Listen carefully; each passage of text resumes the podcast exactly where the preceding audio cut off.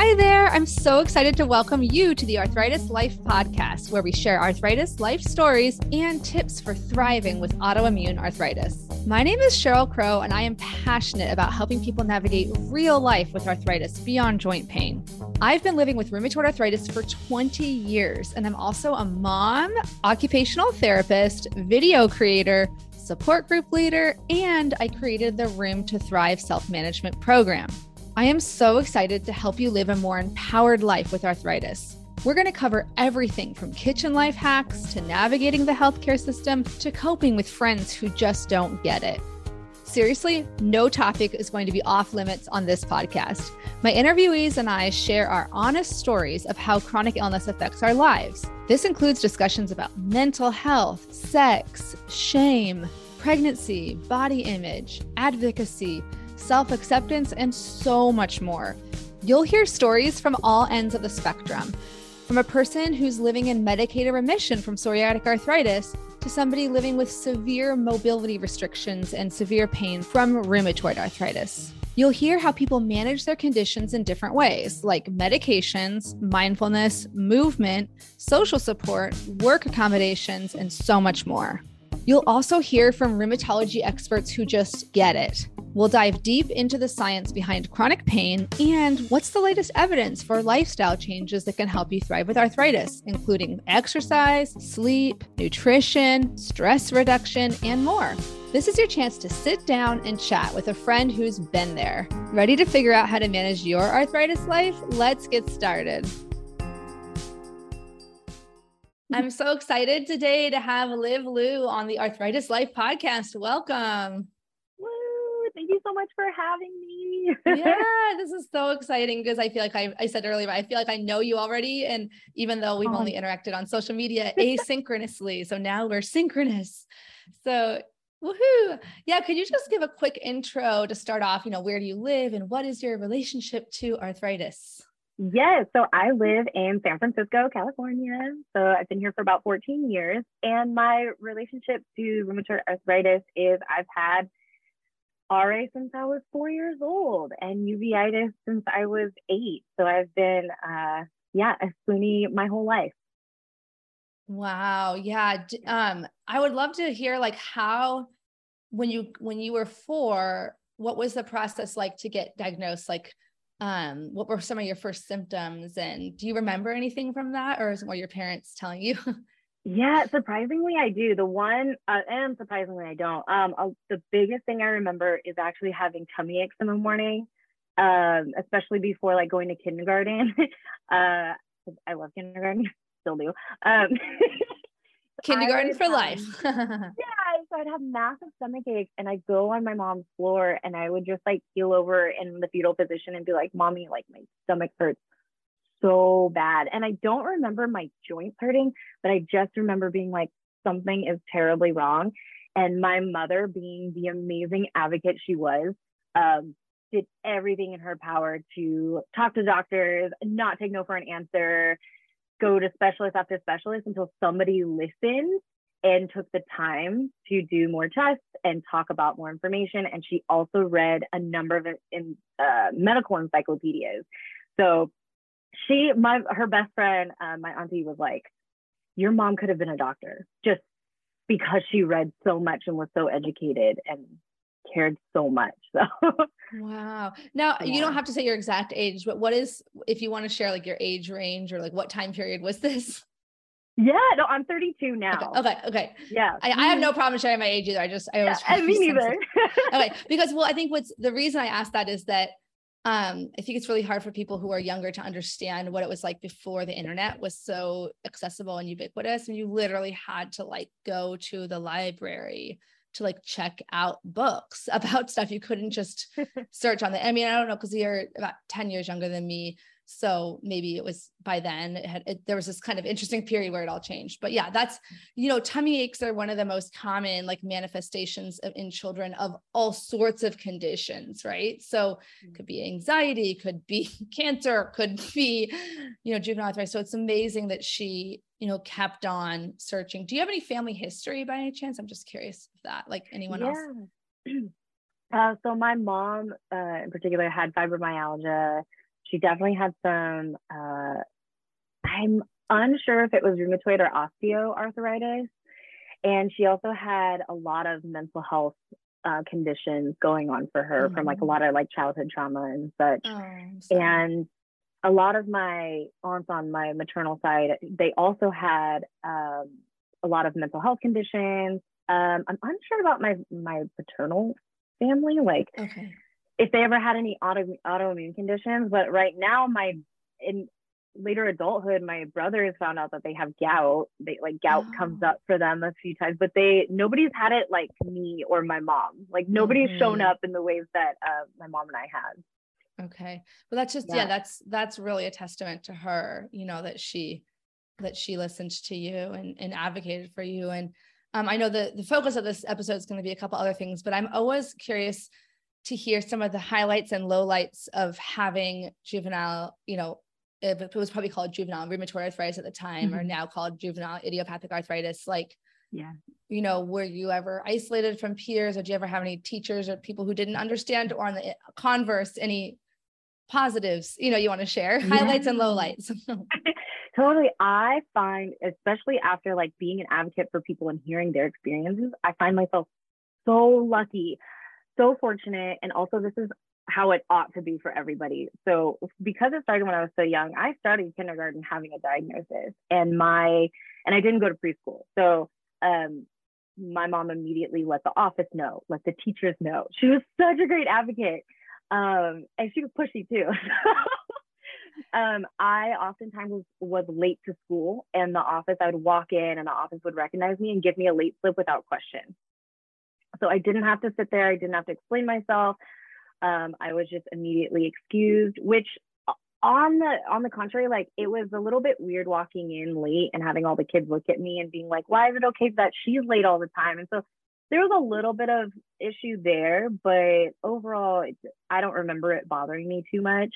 Um, and then fast forward to high school, I actually um, I went into I went on methotrexate in high school, and it actually was a godsend. I went into remission for a year, but then when I came out of that remission and I re- like all the symptoms came back, um, had a lot of friends. I was friends with everyone. Like I was one of those people who kind of hopped around. I was like, hi, hi, hi. And uh, I had a, a lot of friends on like the football and basketball team. And my friend Jason, and I will always, I even reached out to him like a year or two ago. And I was like, hey, I'm, I was talking about having RA in high school and I'll never forget that you did this for me. But he would give me piggyback rides to class so that I made the bell and he wouldn't even ask wow. too and it was one of those things where you never want to ask for help and you don't want to say yes to help and i didn't have to do either he was like hey where's your class cool hop on and because at the time That's i was on amazing. one crutch because my yeah. leg was so inflamed and so i'll never i get chills right now because i'll never forget that like such That's kindness amazing. and understanding so yeah my uh like as far as like school went, such a great experience, um, really positive. Um, I even actually got put in uh, homeschool for a while, which I know has this like serious stigma. but it was about, it was from fifth and sixth grade. So I ended up being really shy going into seventh grade, which is kind of like, ugh. But it enabled me to really take my time and it kind of taught me to like taper my energy uh, throughout my day, which is which is a really cool experience. Um, and none of my friends, like childhood friends growing up, they didn't ask questions. They were just very accepting and just kind of went with the flow. So no, that's amazing. I I literally have had the same thing before about like, well, in my 20s, I was diagnosed at 20, but you know, people mm-hmm. are like, oh, were you like, you know, peer pressure to like drink when you're on methotrexate or do you all, you know, your your friends like really, you know, not understanding about it. And I was like, the only thing I ever felt peer pressure to do is just stay up late or like sacrifice sleep. And I think mm-hmm. that that was harder for them to understand, like that I really like sleep is a medical need, you know, for me. Yeah. Um, but um, but yeah, I always feel like, you know, except for some of the treatment by some of the the medical professionals, I feel like for my family and friends, I just got like so lucky that like, you know, everyone was so understanding. So it's great to hear someone else had the experience because sometimes I'm like, am I the only one? But yeah. And I think that um that that piggyback ride is such a great example of like inclusion, like true inclusion, right? Yeah. Right. And it's Mhm. like done in a way that makes you feel like this is fun and like everyone wants a piggyback ride, right? yeah. so like, why did she get it? yeah, exactly. Yeah, I know. Well, and I think I I volunteered at the um, Arthritis Foundation, our local catfish camp for kids and families. Fam- I always say this wrong. Catfish family camp for kids with juvenile idiopathic arthritis, so the whole families can come.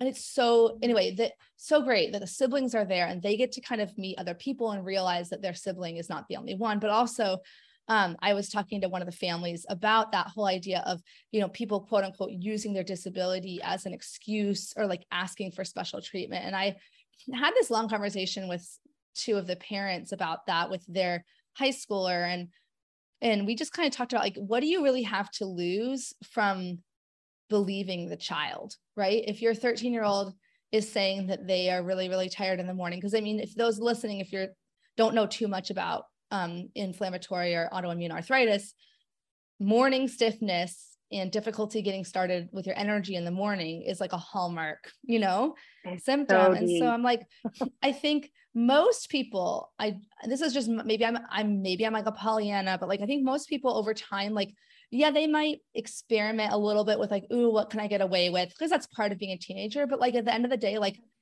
they're gonna I hope i would imagine i'd rather err on the side of believing that they're gonna self monitor and be like okay like it's boring after a while to get away with like going late to school every Mhm. single day maybe and so i was like why not just err on the side of believing the child like Yeah. i i mean but i don't know i mean again i think i struggle like am i just being naive but um i'm like so like no, i don't true know because what do you think like yeah yeah, it's absolutely true because even if it's not say like arthritis or some like physical condition, it could be like they're having like a mental trip.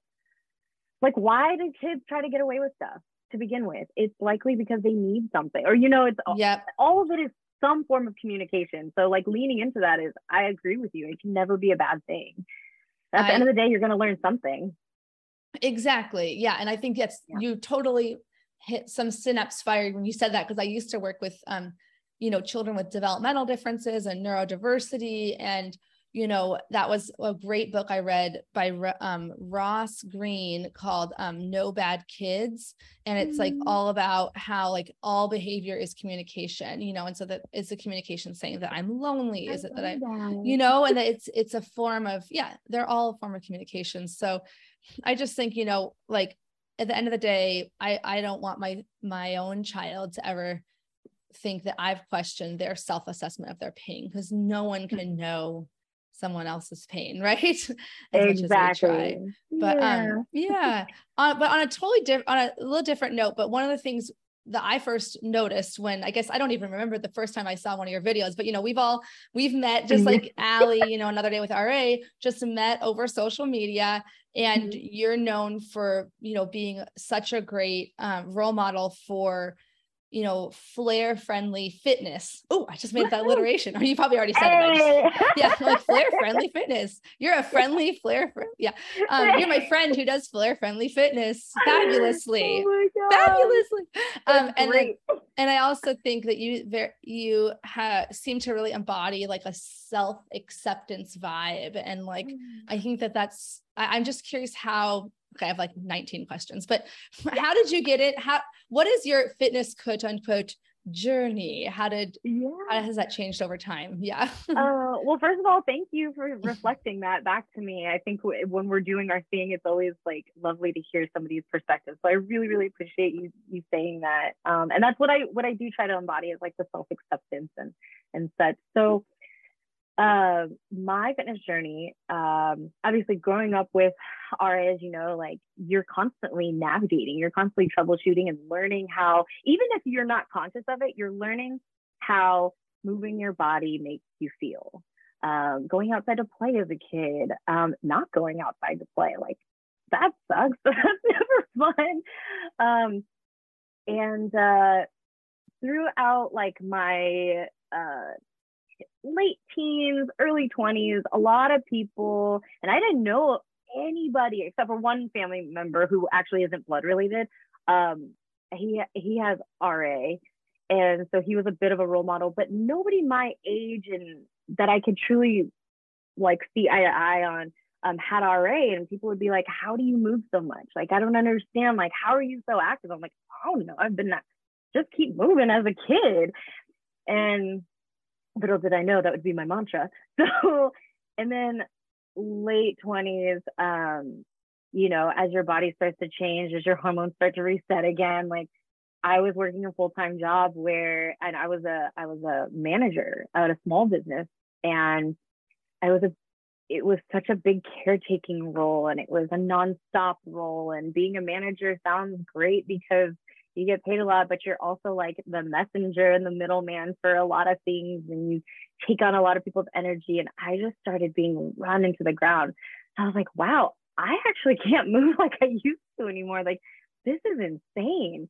And uh but I was still like backpacking, rock climbing. I'd go to the gym. I'd, you know, try to go for a run here and there. That didn't pan out until now in my 30s. Um, so I noticed like a, a, big decline. I was also doing aerial fitness, which like um, for anyone who is unfamiliar with like aerial silks, it's you know you basically like learn how to fly up on this apparatus, and it it really forces you to connect to your body. So while my energy was decreasing, I was connecting more with my body. And I was like, whoa, this is insane. Like one day my boss walks in. He's, I love him. He's still family. Like I see them all the time. Um, he comes in, he's like, Liz, how are you doing? I'm busy at the front desk. And I'm like, I'm not fucking okay. Like I yell, I'm like, I'm not fucking okay. And he was like, cool, we'll set up a meeting. Great. Just keep doing your thing. I was very grateful for his reaction or, or lack thereof. So we have this meeting and I'm like in tears and I'm like, I can't do this anymore. And they're like, why don't you take like a sabbatical? Why don't you take some time off, go on disability? And I was like, no, because that's not going to help. That's to, that's a band-aid. So I realized and I'm, I'm crying, I'm eating pancakes. We, we're out for breakfast. I'm like eating pancakes, crying. And I'm like, I just want to help people like me. Like, I just want to help them get out of this place right here. I've always had people ask me, how do I keep moving? How do I do this? And at this job, I don't have time to move on my own. And that's the problem. And so I basically stepped down from manager, uh, you know, demoted myself, which was great uh, demotions are a good thing, people. Um, yeah, you're like, as manager, I am taking the yeah. action of demoting myself from manager. yeah, I love it. No, that's so important. Yeah, you're listening to your body. And it was probably the first time I had ever advocated for my body in wow. my whole life, right? I was like, wow, I think I'm growing up finally. So, and then from there, I, I actually reached out to my aerial fitness instructor and I was like, hey, I just want to let you know that these classes really help me connect to my body. And I'm so passionate about helping people do the same. And I just want to let you know that you inspired me. And she emails back and says, actually, I'm really happy you said this. I've been looking for a trainer to come in and take over some of my classes. How would you like to come on board? So, every, like, very serendipitous, very like, wow, okay, thanks, universe. So cute. Um, that happened. And then I realized like, I don't want to work for anybody but myself. Thank yeah. you. That was a beautiful stepping stone. It was fabulous, taught me so much of what to do and what not to do. And then I founded Move to Live in in 2018. And that's it's that, you know. uh, yeah. So so move to live is your business where you do personal training right or is it personal it is, fitness yeah, yeah. and mm-hmm. um and did you start with in everything in person or is it, i did yeah of course oh, it's 2018 you know.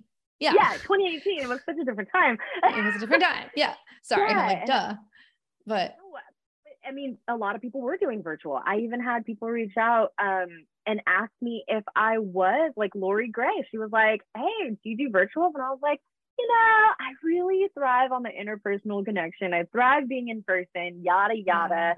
Mm. That whole obviously changed. And the truth of the matter was, I was afraid to go online. I didn't know how to connect with yeah. people online yet. And that also changed. And like, what a beautiful shift COVID brought, you know, looking at the positive, the silver yeah. linings of COVID. Yeah. So, yeah, it went completely online, not completely online, I mean, temporarily, yes, but that's when I started doing the Flare friendlies six days a week. And I just jumped in. Oh my gosh. So yeah, yeah. can you tell because some people might not have um, you know, ever been to a fitness class or work with a personal trainer. Can you explain a little bit more like what is it like and uh, what are the different things that you offer just like as an example for people to understand because it's so great to learn fitness from somebody who really gets it right? Somebody who actually yeah. lives it. For sure. So i'll start off by telling you why i even wanted to to become a trainer is because i've i've gone to classes. I've gone to like boot camp style. I've done boxing climbing and, and in all of those i felt like i lacked this connection to the class because there wasn't much space created for modifications, but not just modifications, but actually forming, like encouraging the people to form this workout to meet their bodies. It was like, here it is, you do your best to make it here, versus here yeah. you are, do your best to make the movements cater to you. Yeah. And that's what I do. I like, and working with a personal trainer is all about, yes, accountability. That's probably the first thing people think of, like, oh man, I need a trainer, I need accountability. And the reason they don't is because, oh, I already pay for a membership. but it's also for someone to guide you and actually tell you why you're doing certain movements and how this benefits your body. It's a learning experience. Um, it's a place to take knowledge and walk away and be able to apply it to the rest of your life. So my thing is I'm like, if you're not learning from your trainer, perhaps start asking questions or find a trainer that you truly feel connected with and where you can learn because we don't want to be reliant on the trainer and that you don't want a trainer that wants you reliant on them. Um, it's all about the takeaway. Yeah, I, I love that. And so have you always done like one-on-one plus groups or is it all groups or how does that work? Uh, so I started with just one-on-one. Right now, most of my clients are just private one-on-one, which is great. And we get to oh, take so much time and explore their bodies and movement. And I also do semi-privates, which are super fun because they're still really intimate. It's three or like it's between two and three people and no more than three because that becomes a group class at that point. Right. It's really right, hard right, to pinpoint right, each individual's needs. And they're full hour sessions, so I can actually, you know, um, address people individually, even though they are in a group. But it's super fun because everyone gets each other pumped up. They root each other on. Mm-hmm. They get mm-hmm. inspired when one person pushes. I encourage people to take it at their own speed. However, their friend encourages them to push maybe a little bit harder out of their comfort zone, which is also necessary. Yeah. So, oh, and totally, then I do. Oh, yeah. sorry. Keep going. Keep going. Oh, keep so, going. Yeah. Oh, I was just gonna say I do actually one group class a week. Oh, okay. Besides my flow friendlies, yeah, and that's a flexibility class.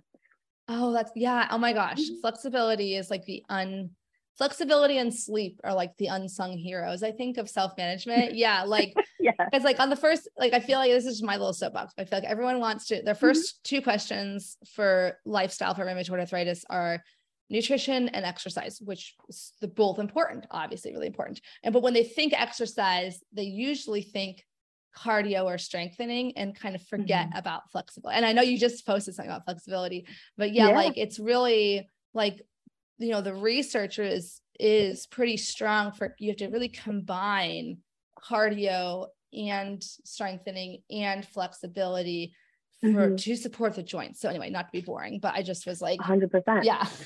and Oh and yeah, was, I'm I'm up on that box with you. I'm like, yeah. yeah. yes.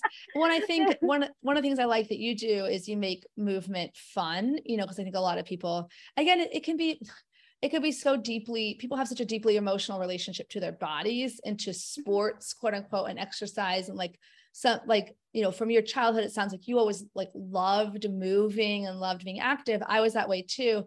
I know other people it can be hard if you grew up you didn't really like movement. Maybe you felt ostracized in gym class or something or you know and then you get this diagnosis and you hear from your doctors and your medical team that you're supposed to exercise but then you're just already mm-hmm. starting from this kind of like um blah place about it like oh it's like one more thing i have to do. So yep. you know that the um like making it fun by i guess i'm so social that for me just inherently like a semi-private or a group is like or a one-on-one they're all social right they're all a chance to kind of hang out with other people and not feel like you're just on your own Um, Totally. yeah, but sorry, that was a little side note. But I was gonna All say, good. All good. yeah.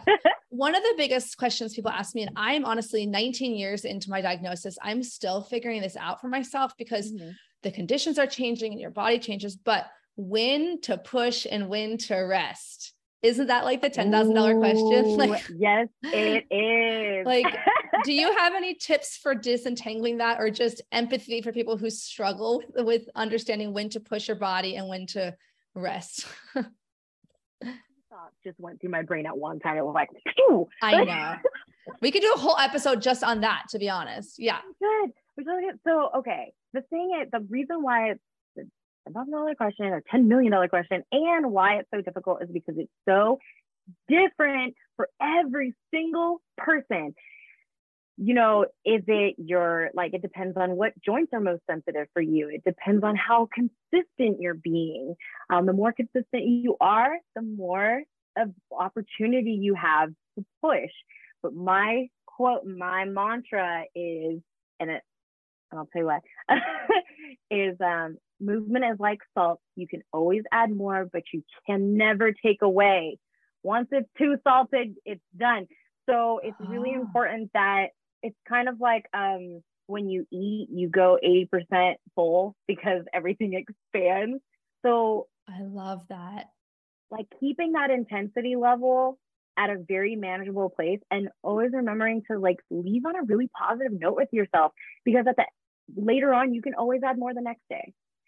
Just because you're not sore the next day or you know you didn't push your you didn't go 10 out of 10 in that workout does not mean you didn't benefit from that workout. And i think that's like the ableism that we we put on ourselves is like no i should be able to do this. I should be able to lift heavier. And you know what? You don't shit on your own couch. Don't shit on your carpet Yes. you can go harder just perhaps today is a place to honor exactly where you're at so um and what something they actually teach us in like NASM curriculum is like a, a four to six week progression. So if you're being consistent, after about even like honestly like three weeks, like after a few weeks, you can start increasing weight. But even just the fact that NASM is teaching us that the progressions happen over such an extended period of time, it's not a week, it's not even two weeks, it's about three to four. And if you're going really heavy, maybe four to six. And we have joint problems and chronic pain and, and all this stuff coming up for us and so many more variables. Take your time. It is so much sweeter when you take your time I and you're going to feel it. 100%. you are going to feel that moment where oh my god i think i want to i think i want to like push just just a tiny bit harder today. Um that's also like trusting our gut. Is like i think when people are like well should i tr- should i push harder?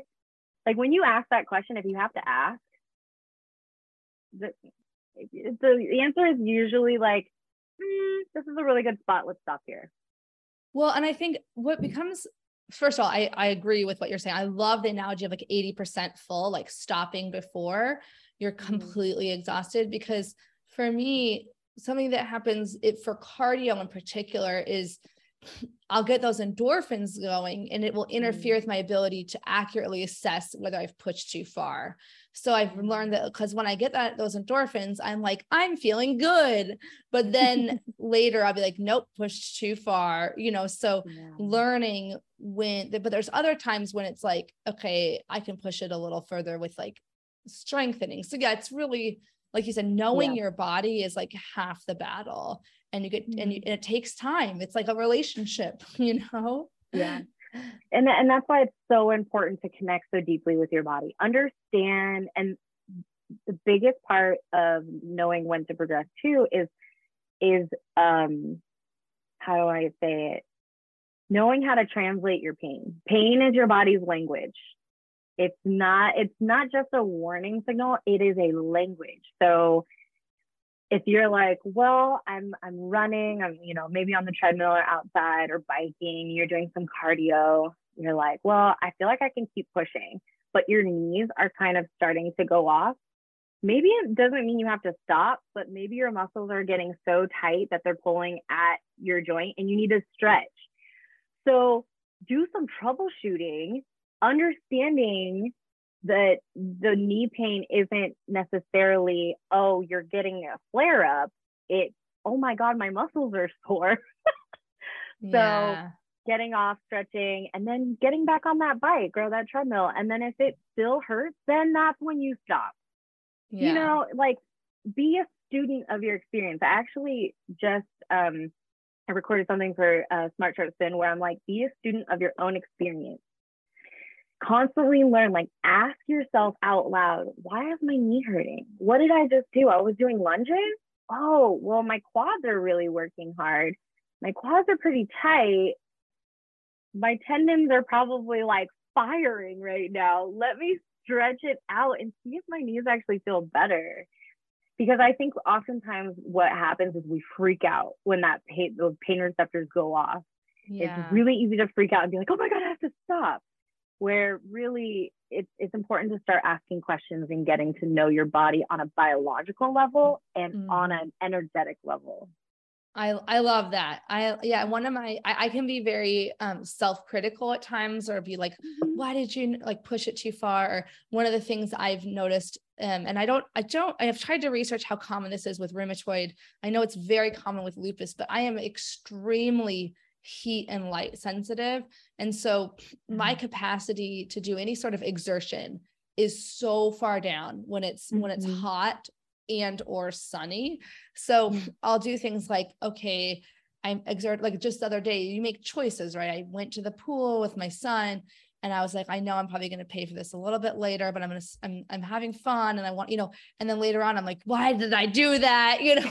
And so yeah. one of my mantras in those moments is like, I am a work in progress. I'm a work in mm-hmm. progress, you know, like, and that just goes along with what you're saying about curiosity. And, you know, this is, if you, the one of the kind of recurring themes, recurring things of this podcast, I didn't really plan in the beginning, but is that, you know, it is as many times as people can say it, you don't really get it till you've experienced it. But th- having a chronic condition like rheumatoid arthritis, it's not something that has like a beginning point and an end point, right? It's not like mm-hmm. just you get diagnosed and then you just do this you know, six month plan and then you'll have it all figured out. And then the rest of your life, it's figured out.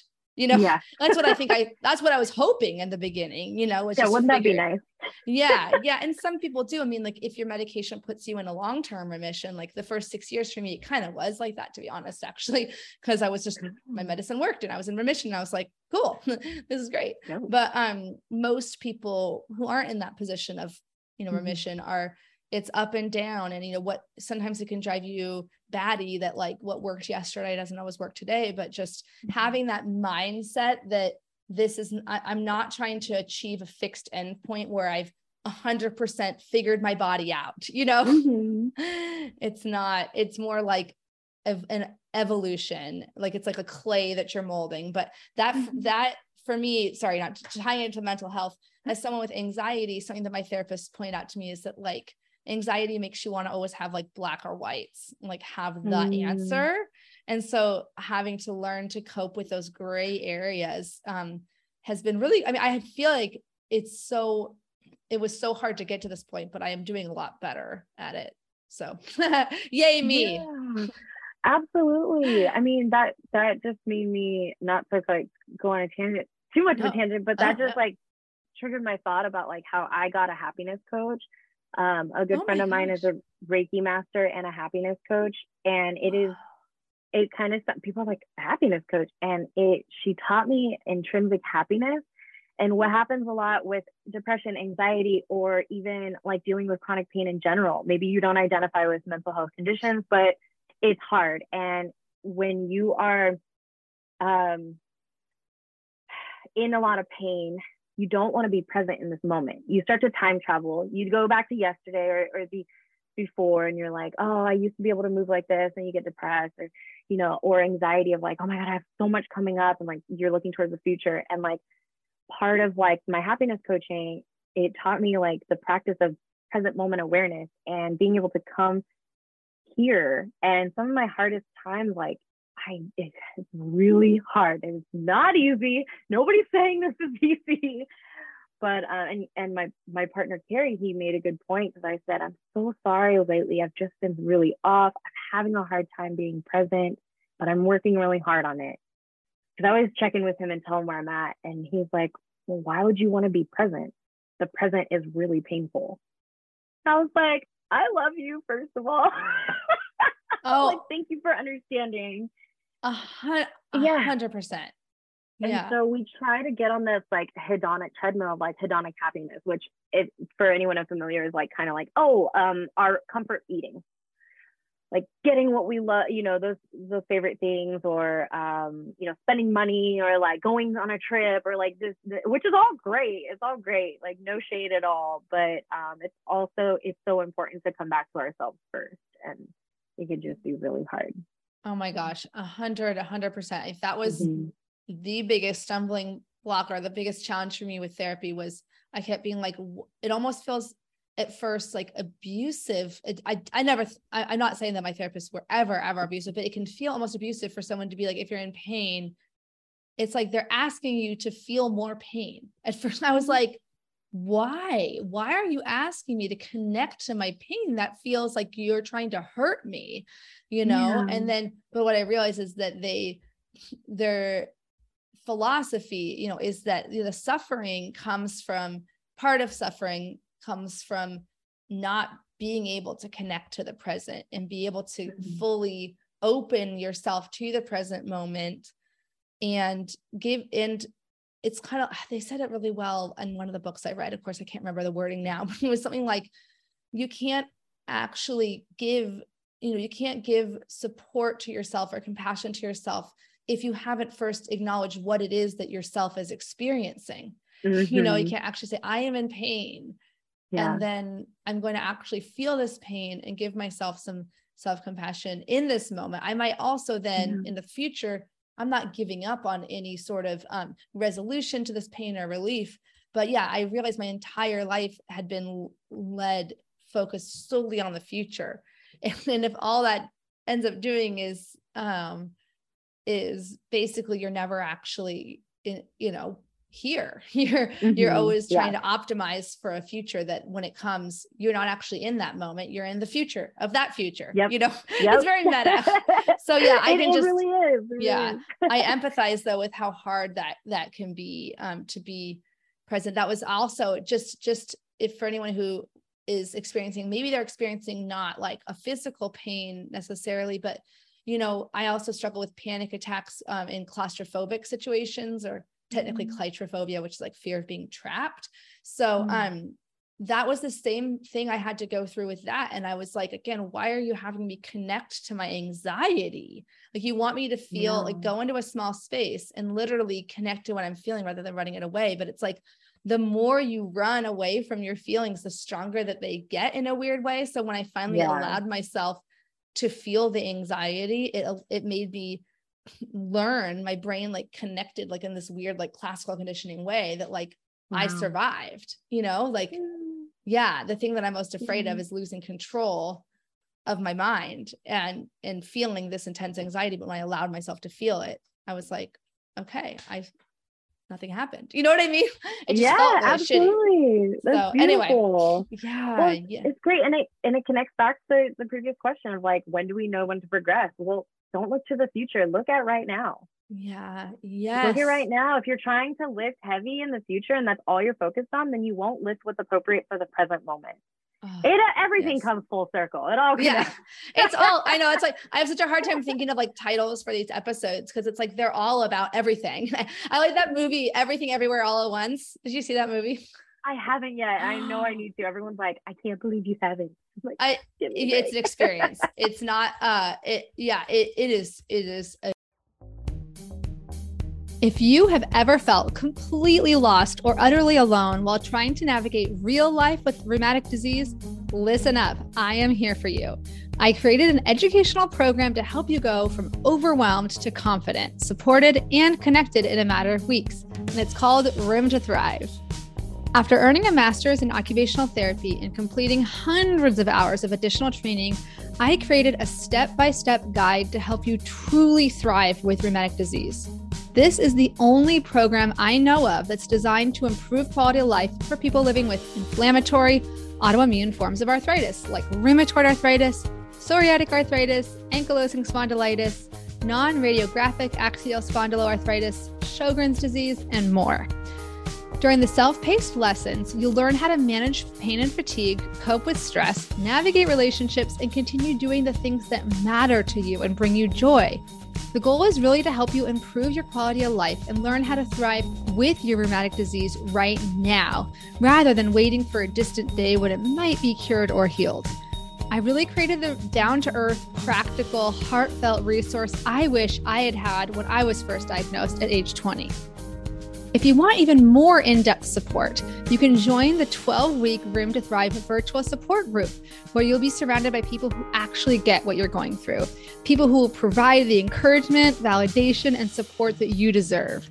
Each group is expertly moderated, so you don't have to worry about the kind of misinformation that spreads like wildfire in the free for all social media groups. If you're on the fence, don't just take my word for it. Here's what Katie had to say in March 2023.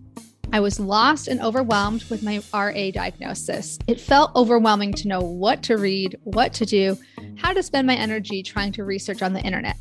Room to Thrive did that for me. It's been like getting a crash course in my diagnosis along with a community who gets it.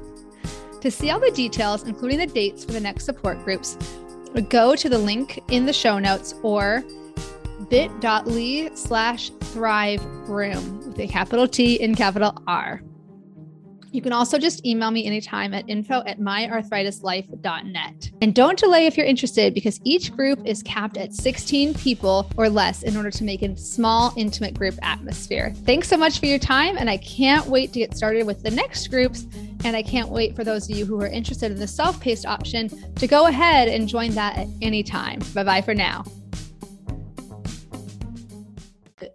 Once, one of a kind, maybe I, I really enjoyed it. Um, but okay, I also wanted to ask you one of these. Um, again, getting back to kind of the the common questions people have. What mm-hmm. are some mm-hmm. of the biggest like myths people have about arthritis friendly or flare friendly workouts? Oh I'm gonna mute myself so the cat because the cat's making more noise. Yeah. cool. Um, well, I mean, so I, I've had a lot of people reach out, and this is why like I, I brought it up as like a, a topic is had people reach out um, in regards to like my YouTube channel and my flare friendlies that I've posted, and they're like, "Thank you so much," because every time I go to look up for an arthritis friendly workout, I get senior workouts. And senior workouts, first of all, let me make it clear, you guys, senior workouts are bad ass. They are badass. and um, you also need to be taking like when you look at a video or a class it is really important that you are represented in that movement. Um, and the biggest myth, I think, with like arthritis friendly flare or arthritis friendly workouts is that they're really easy and they're not, they're only for people with like injury or pain. And really, what they like, at least my flare friendly workouts, they are to connect deeply to the body whether you have chronic pain or you're on an active rest day and you have no chronic conditions at all. I've always I've always said that in my videos. I'm like, this is perfect for anyone going through a flare up, dealing with chronic pain, wanting to connect to their body, or you're you're doing an active rest day and you just want some movement. It is truly for everybody, and um, it's also I've found a lot of uh, arthritis workouts that are only in a chair, and like to be real, we're sitting a lot already. Chair workouts are amazing, and there has to be some variety where it's laying down only. I've done um, doing like flat on your back. Um, I've done um, standing only. Standing only is actually really important. I got actually the most requests for standing only um, because I think people really just need to come out of the the the fetal position or the sitting position, or you know, a lot of times we're on Zoom and, and stuff like that. So, um, yeah, I think the biggest myth is that it, it's it's easy and it's not going to get you any. It's not going to make you. Sorry, it's not going to progress you. And actually, um, the flare friendly workouts are amazing for progressing. And that's the whole point is to progress you out of a flare up. And not just that, but to progress you out of the mental state and the anxiety and the stress of a flare up. So yeah. it's full body, mind, and soul. Well, I, as you're talking, it made me think about how often our body becomes like the enemy when we're having a flare up. Mm-hmm. And I mm-hmm. think that, you know, movement, exercise, whatever you want to call it, you know, for me, a, a lot of it has been dancing or just, you know, um, you know, I've, yeah, I've done lots of different kinds of movement over the years, but it's, it's a way to say like, this is, this is not out, like this flare up is not something necessarily that I'm fighting from the outside in like it's part of me and it can mm-hmm. feel very empowering to be like reconnect to your body and be like look what my body can do today like maybe i can't you know i was just yeah. thinking i anyway i had a car accident in 2016 that resulted in like a concussion and whiplash injury to my neck and it was frustrating because i really wanted to get back into running um but for the longest time every time i would try to jog just a tiny bit um my that it would that up and down would destabilize mm-hmm. make my neck um, pain worse again but you know i was like you know what i used to love stair workouts like when on, on in track and field when we would do stair days where we would go you know up and down the stadium yeah. stairs and um and so i was like uh, the way the story should ideally end would be like and then i realized i should do stair workouts and i started doing them more often i didn't do them very often but I was like, you know, we can get so locked in, you know, locked in. I, I used to just love like the simplicity of running. Like you just put your shorts oh. on, put your shoes on, just run. You don't have to think about, you know, oh, where yeah. are the stairs, blah, blah, blah, you know, or um, putting your swimsuit on to go to the pool workout or whatever.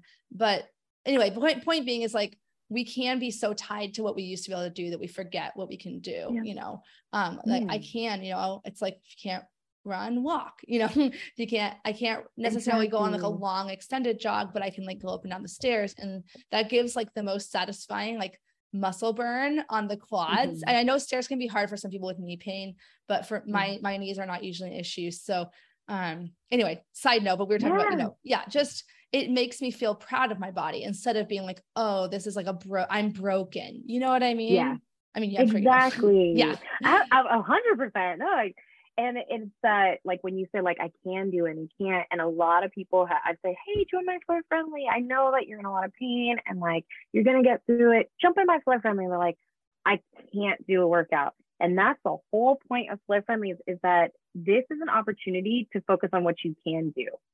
Yeah. And the other thing about um, sort of modified workouts is like there's a lot of assuming. Like um, even I've like I, I do Peloton workouts like when I don't want to think about my own workout, I turn on my Peloton app and I just go and they will modify moves that I'm like, oh my gosh, if I was modified, and no shade on Peloton, I love them, but it's just a different world. And they go to modify and they go on their knees. And I'm like, you can't modify on your knees, you guys. Like it hurts so bad. Yeah, I'm like a lot of people can't go on their knees or, you know, can't even bend their bend their joints in that direction. So like um flare friendlies are an opportunity and like i was explaining before what i didn't find in those group classes that i attended it was like your body needs to match what the curriculum is. But no the flare friendlies provide so many modifications and so much deep connection to the body that you're going to start to modify the movements to meet your body. And that is the that is the golden ticket. And i want yes. people to really take these flare friendlies and start feeling inspired to modify whatever workouts they go and do. If you go to a class, if you go to Orange Theory, Peloton, Barry's, whatever you do, or you do home workouts, I want you to learn how to take movements and get creative and adapt them to meet your body's needs. And that's I, what flare friendlies are all about. I love that. Yeah.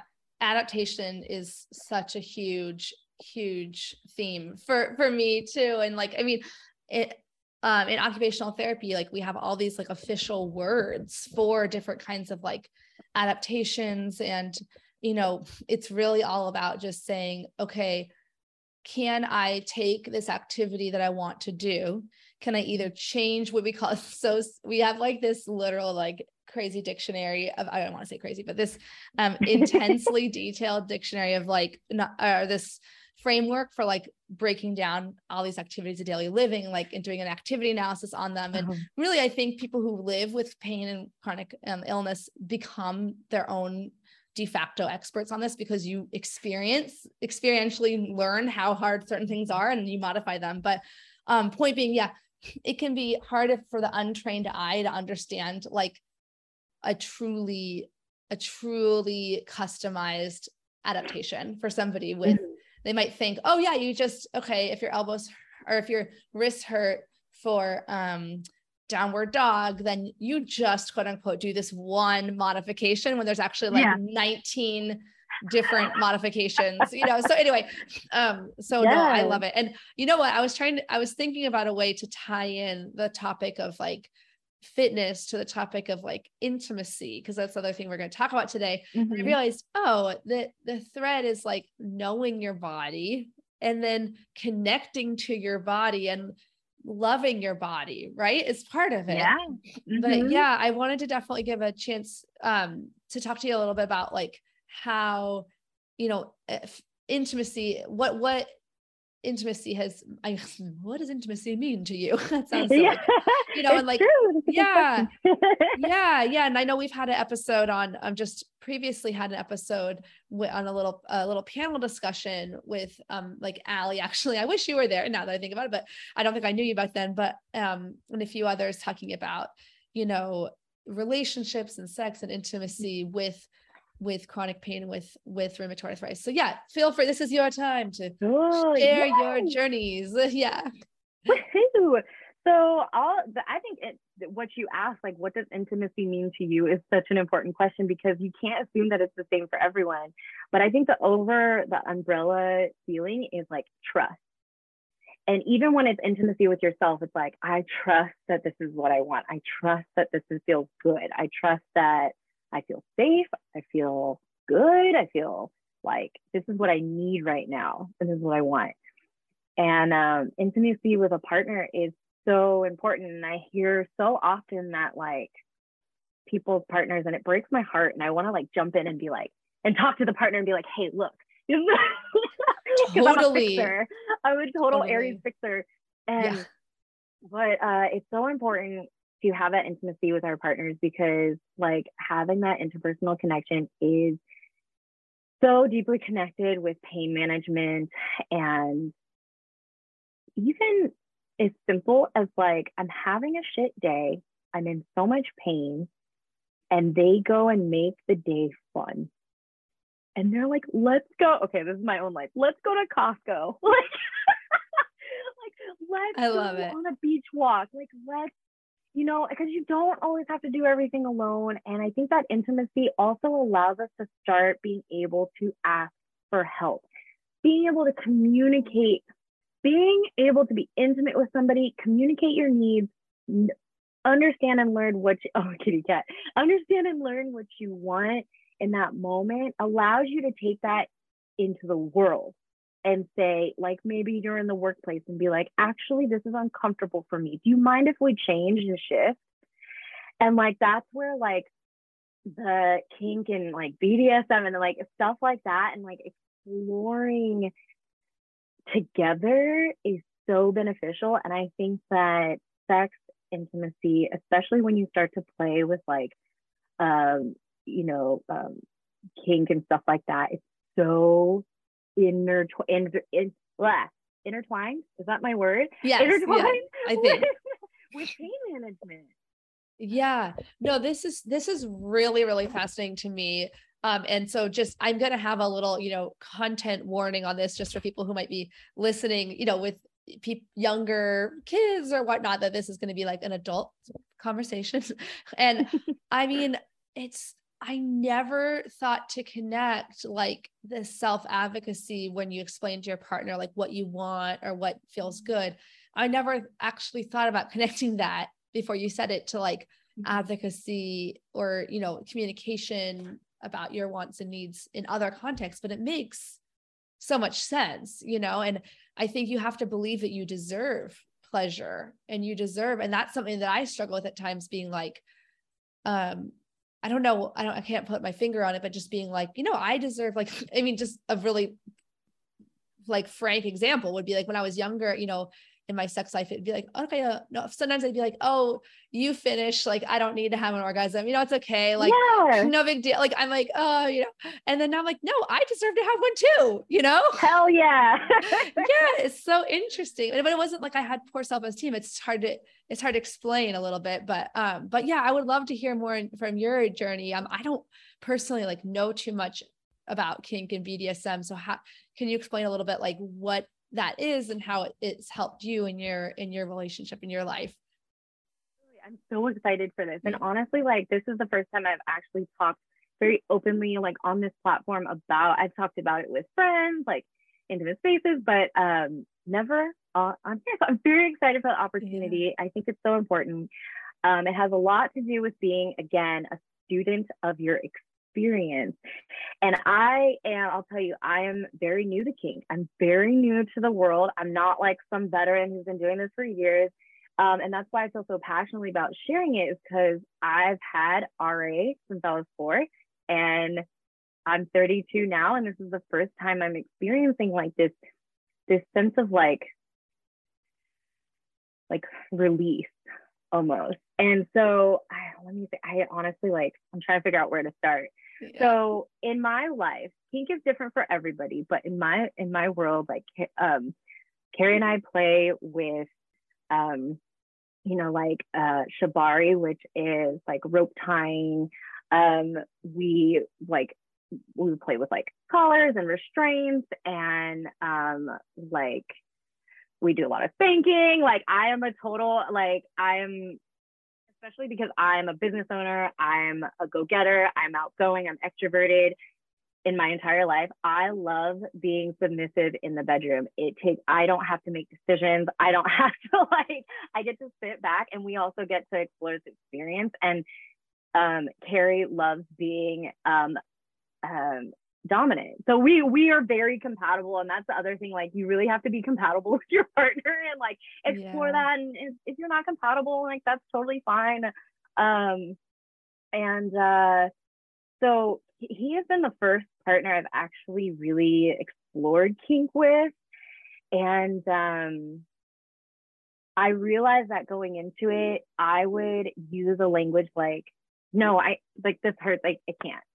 Even if like general penetration, like because uh, you know you get sensitive and people with chronic pain um, on a science like a biological level level because we have chronic pain our pain receptors go off like that. They fire immediately. Our nervous system is at like is very much higher than like the normal person um, or the everyday person. So um, and he actually asked me he was like hey like when you say no or like and that's the end um, i have a hard time understanding like where to go next. And so if we could maybe work on saying hey this is uncomfortable. Can we do this instead? Like we literally played with even language learning how to talk to one another in the bedroom. Like that you know so um where am i going with this? This is where my brain fog is falling in because this is no, so it's such what, a broad topic no, but I think there's a huge difference when you between saying, "Oh, I don't like this," to this I this doesn't feel good, but I think this would feel better. Like then you you do become. I mean, even if you're like a used to being the leader or used to being the dominant person in all of your other areas of your life, and the maybe you want to be a little bit more submissive, but um, in the bedroom, but it can still be very empowering because to say that and to because it it's predicated on you knowing your body and and mm-hmm. uh, prioritizing your own pleasure you know i think again that that's what taken me and i think some of that for me was the sex ed that i got um, in high school which was very much like boys want sex it's up for girls have to like run away from them because it's like Pepe Le Pew. It was essentially yeah. what like sex is for boys that feels good for them. We, we have the power to give it to them if if we want to. Mm-hmm. But it's scary because you might get pregnant and get STD.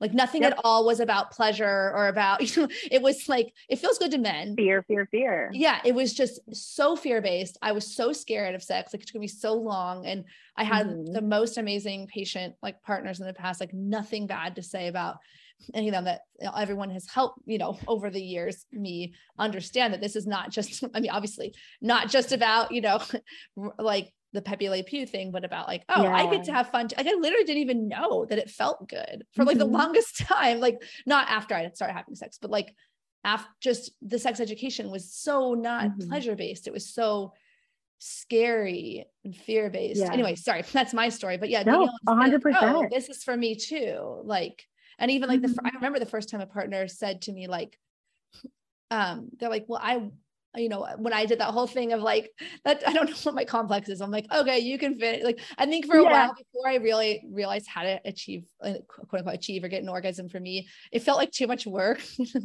I was a little bit like, it's fine. Yeah. Like, we don't have to have the orgasm every time. Like, Good. The first time my partner said, like, but I, I want to be able to, I want to you to do it. Like, I don't, I don't feel yeah. like it wasn't like about pleasing them, but it was almost like, oh, this person prioritizes my pleasure. And that felt more intimate to me too, instead of again, pleasure is something that I have the power through my vagina to give to a man. Yep. like I'm the pleasure giver, they're the receiver, period, done, mm-hmm. you know? So um sorry. So that's I don't yeah.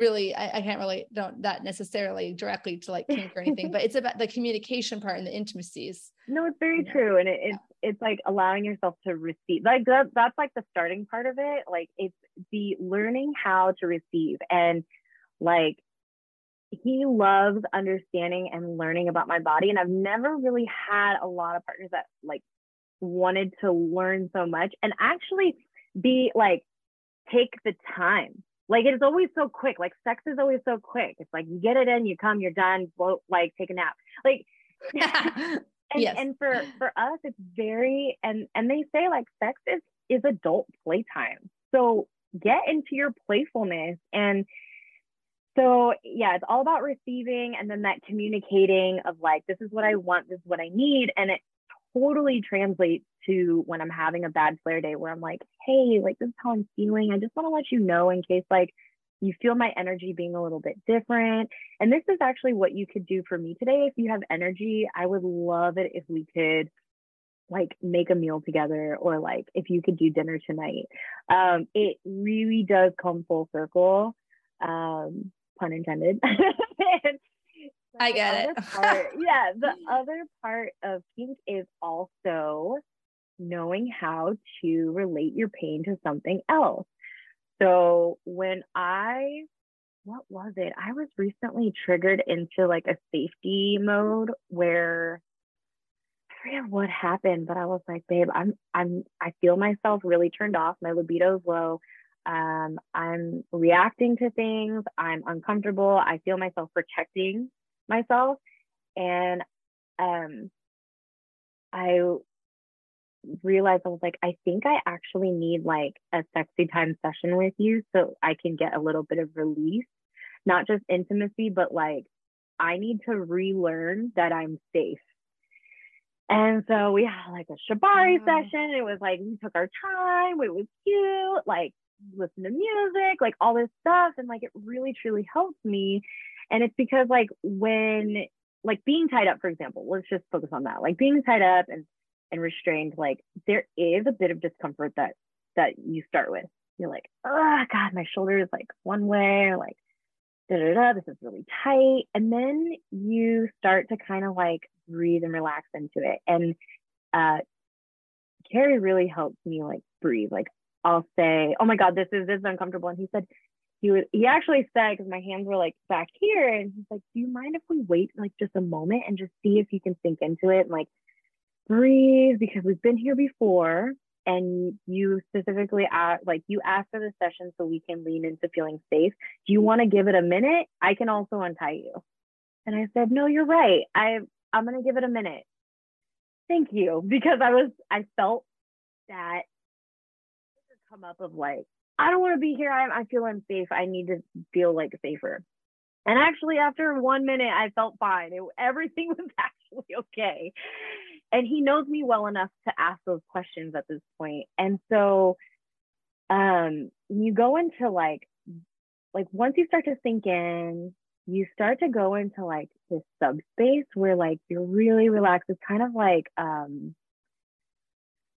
I don't know the word, but it's very just like calming. It's it's you're submissive and you're submitting not just to the person, but you're submitting to the experience. And for me, it's like submitting to everything that I fucking carry all day, every day. And like I'm also with somebody that I deeply love and trust. And that's all I know is that I'm submitting, I'm releasing, I'm surrendering, and I'm with somebody that I trust. And all of a sudden I'm like floating. And um uh if you ever studied like uh, listen to Rachel Zoffness and she's um, a pain management she's a doctor she works in pain management but she explains to us how and this is where I learned it from um, how our pain receptors go off of like three different categories the biopsychosocial.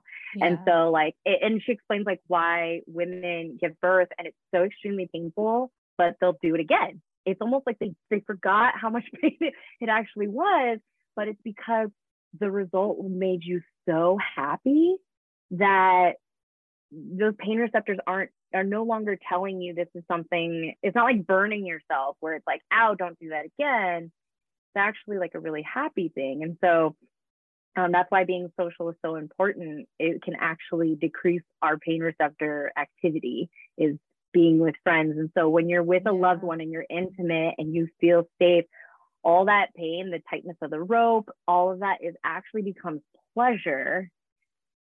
And I I build like through that you build a new relationship with pain. And that has been so enlightening for me.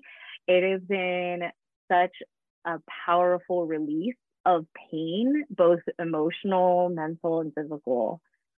So yeah. I lo- no, that's I've heard that before about the intertwining of pain and pleasure.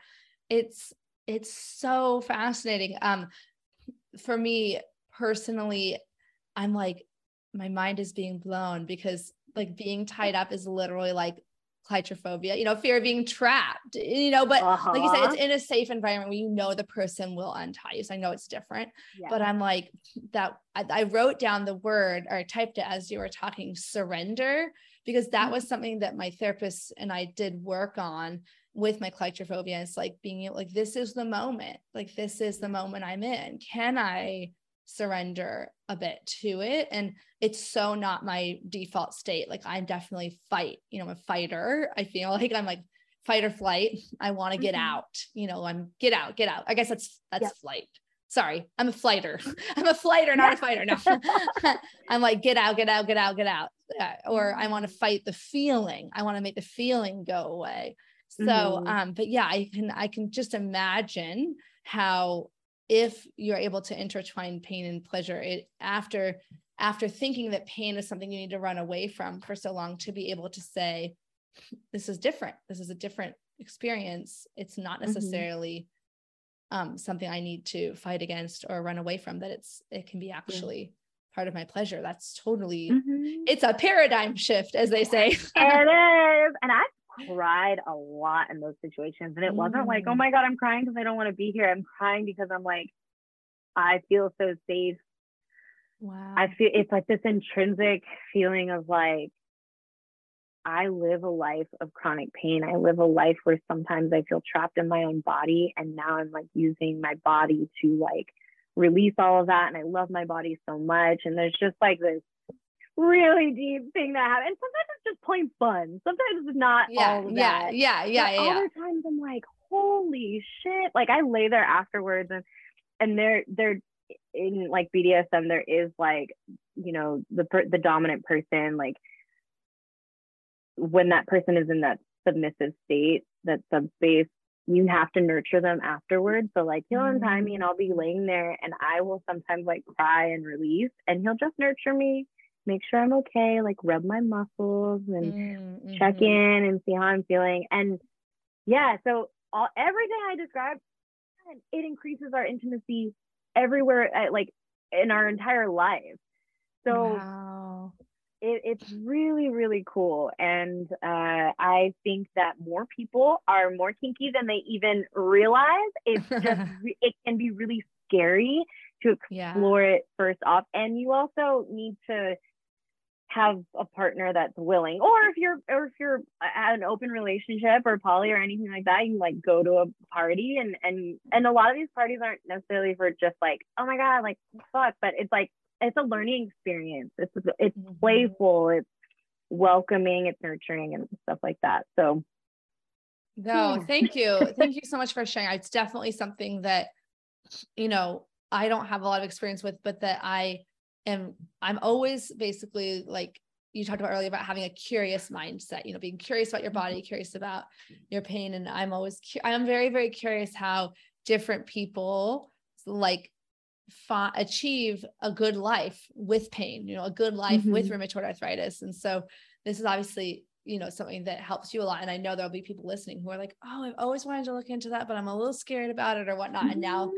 hopefully it'll you're, you're helping it become more normalized so yeah you. and sex is necessary sex is healing like it is our natural like urge and and it's like a lot i've had a lot of people would just be like oh well like we just don't have sex they're like i'm i'm just not that kind of person it's like honey yes you are Yes, you yeah. are. I mean, I think there are some people who are more asexual, but you know, and that's okay too to know that, but it can be from a place of knowing yourself and truly feeling that versus feeling afraid of sex and being like, I'm asexual because I'm actually afraid.